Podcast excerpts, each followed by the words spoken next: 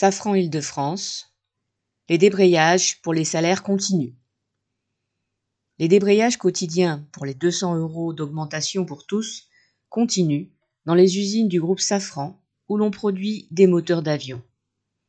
En cinq ans, Safran a vu le cours de son action quasiment doubler et le groupe a annoncé pour 2020 près d'un demi-milliard de bénéfices.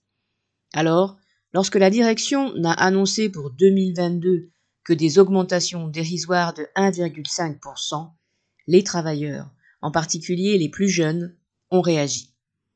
Démarré depuis cinq semaines à Corbeil dans l'Essonne par 100 à 200 salariés, la contestation s'est étendue à Villaroche en Seine-et-Marne. Là, ce sont de 200 à 300 ouvriers qui débrayent chaque jour sur les deux équipes depuis plus d'une semaine. Ils se rassemblent quotidiennement, se montrant dans l'usine, interpellant la direction.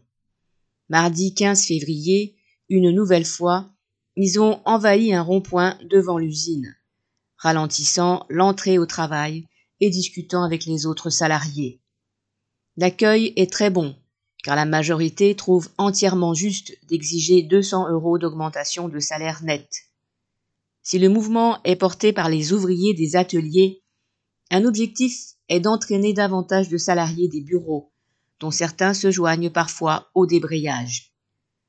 Jeudi 17, ceux de Corbeil devaient se rendre à Villaroche.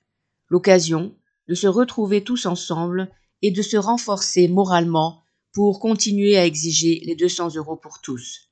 Correspondant Hello.